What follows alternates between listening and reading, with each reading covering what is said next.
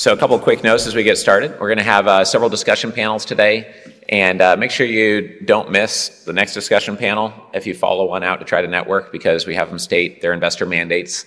And sometimes someone might say they're looking for exactly what you're doing, and it can be a great time to make that connection. It can be more of a, a sniper approach versus trying to shake everybody's hand out in the hall. Um, so, just keep that in mind.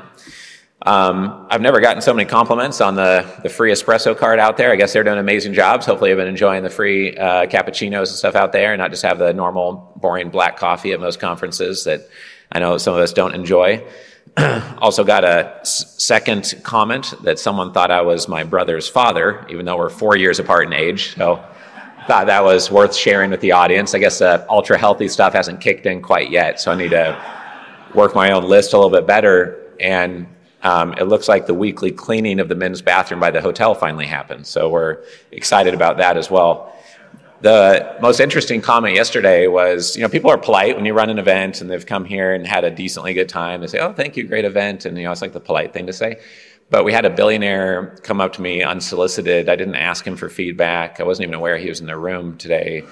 And he came up and said the things that we shared on stage in the morning is exactly what he did. And his exact words were just that. That's exactly how he acts and how he created all of his wealth. And that was just really cool to hear that we're somewhat on the right track, at least in his mind, we're right, we're right on the right track. So hope you find value in some of the, the things we've been sharing. And, you know, when I started writing books, I, you know, one book, book I wrote was 600 pages long. I wrote a couple pages, a couple books that were 250 pages long.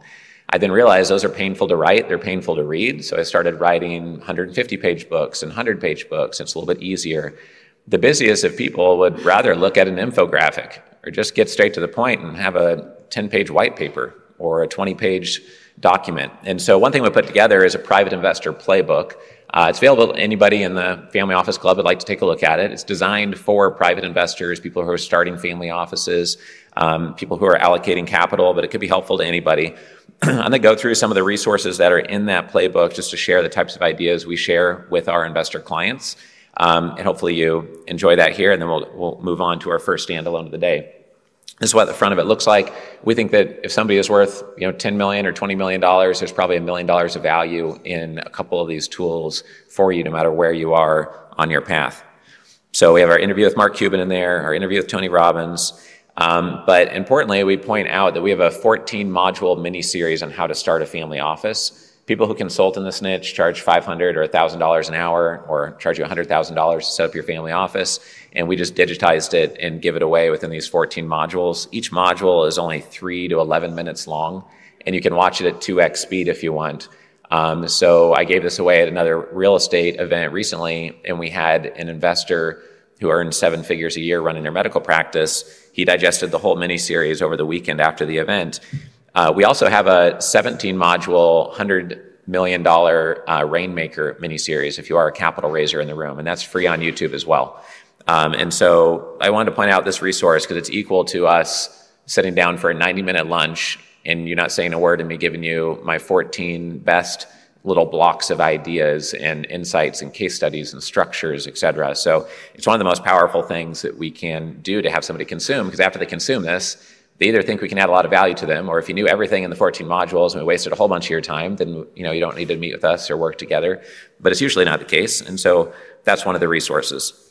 The other one is coming up with one page on your direct investment strategy. This could be helpful whether you're raising capital or an investor here in the room. A lot of people sell their company, they start investing with people they know, their high school friends' crypto fund, a mobile app idea, someone who's going to replace Facebook with their new social media platform, and a whole bunch of random ideas. And when you go out to get help, there's the diversification drum that the wealth managers beat their whole life, and it's in their DNA. They just think diversify in every part of your life, that's all that matters. But that's all that matters for playing defense. But you need to have an offensive game too. And that's why the playbook is called, you know, the million dollar guide to improve your in your defensive and your offensive game because wealth management is meant to heavily diversify. Real estate is meant to be sleep at night, hard asset, provide income, and beat inflation. But your direct investment game, if you go all over the place, that's called diversification, and you're going to get hurt by that. There'll be no synergy, there'll be no learning, there'll be no extra conviction, there'll be no exponential results, there'll be no offense that you're playing. You should not typically diversify heavily in the direct investment space. You should always be very careful and do very thorough due diligence. Warren Buffett says, put your eggs in one basket and watch that basket very carefully. You should probably build a platform or two. Even multi billionaire families usually have one to three niches that they dominate in their direct investment portfolio. They also allocate to real estate and public markets. Someone came up before the event and they said they do early stage angel VC stuff. And they asked why there's so much talk about real estate.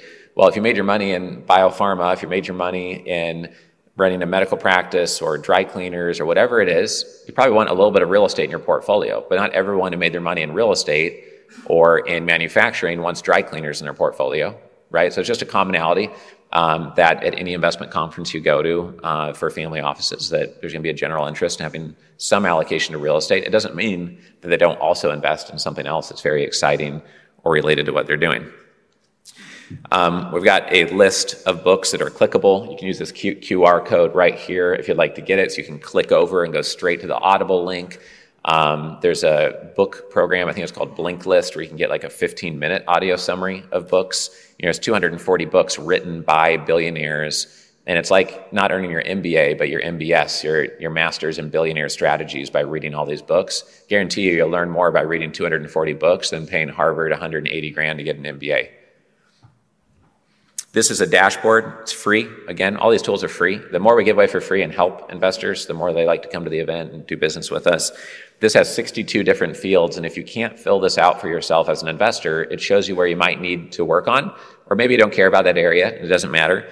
But this way you have your top service providers, your tax strategies, your deal flow, your mission, your goals, your objectives, and everything in an editable PDF. And you could update this once a year, you could update it once a quarter. Most people don't update it once a month, but you could. It just depends how often you meet as a family office and how formalized you want to be. But this could be important to share with a CPA, trust and estate attorney, your spouse, your kids if appropriate, etc. Um, getting better and better at due diligence is something really important to us and the value we want to provide to investors here. So using a due diligence questionnaire that maybe has 15 to 30 questions on it before you make an investment. And if they don't want to answer your questions, then it's an easy no. If they can't answer your initial seven questions via email with clarity, then maybe it's an easy no, and you save yourself a lot of phone calls and follow up. That's why always I ask for the pitch first via email because 90% of the deals are not a fit just based on the first email. Then I ask for financials and the seven questions. And based on that, I might ask another seven questions, and then I'll get on the phone. And that saves me a ridiculous amount of time, makes me more effective, um, and just clears out a lot of things.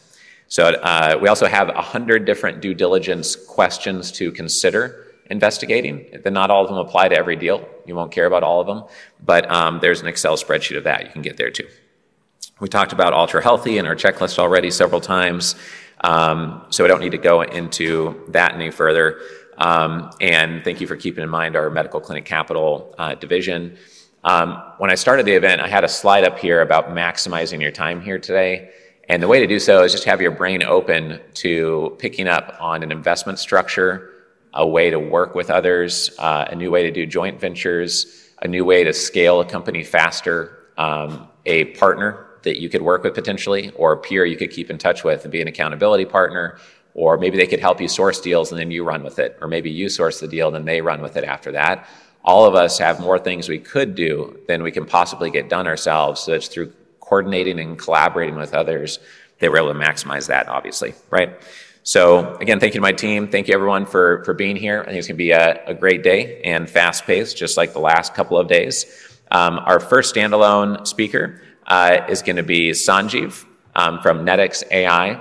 Um, many of you will be somewhat familiar with this industry, uh, especially those who work in the, the real estate space, because there is close to a monopoly, kind of an oligopoly in this niche.